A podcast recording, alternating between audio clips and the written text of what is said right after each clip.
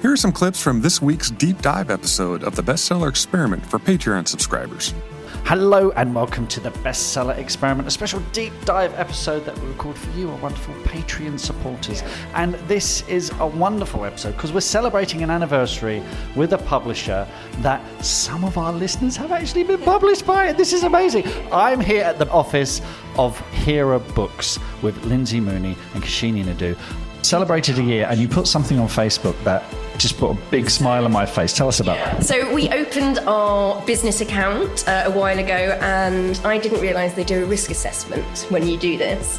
And I sneakily took a photo of um, the thing that the guy at the bank had printed out, and it said there was a 12 to 1 chance of the business failing in the first year. And it said in red letters, high risk.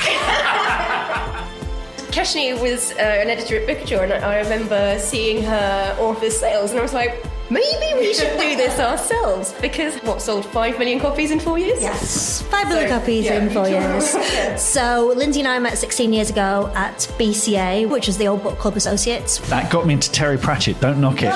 Thinking about the ultimate reader at the end of this journey is, Yeah. is still where we are now. You know, Yeah. we know what we can publish and what we can publish well, and we know what we can't publish and what you Yeah. know will not fly in our market or with our readership. And I think you have Yeah. to. Sometimes you get those books and you're like, I love this. It's really readable. Can I think of a way to publish it? No, because I, it's not Yeah. going to fit into our demographic. It's not going to fit into our readership. You can help support the podcast. Subscribe today at bestsellerexperiment.com slash support. That's bestsellerexperiment.com slash support. Thanks again.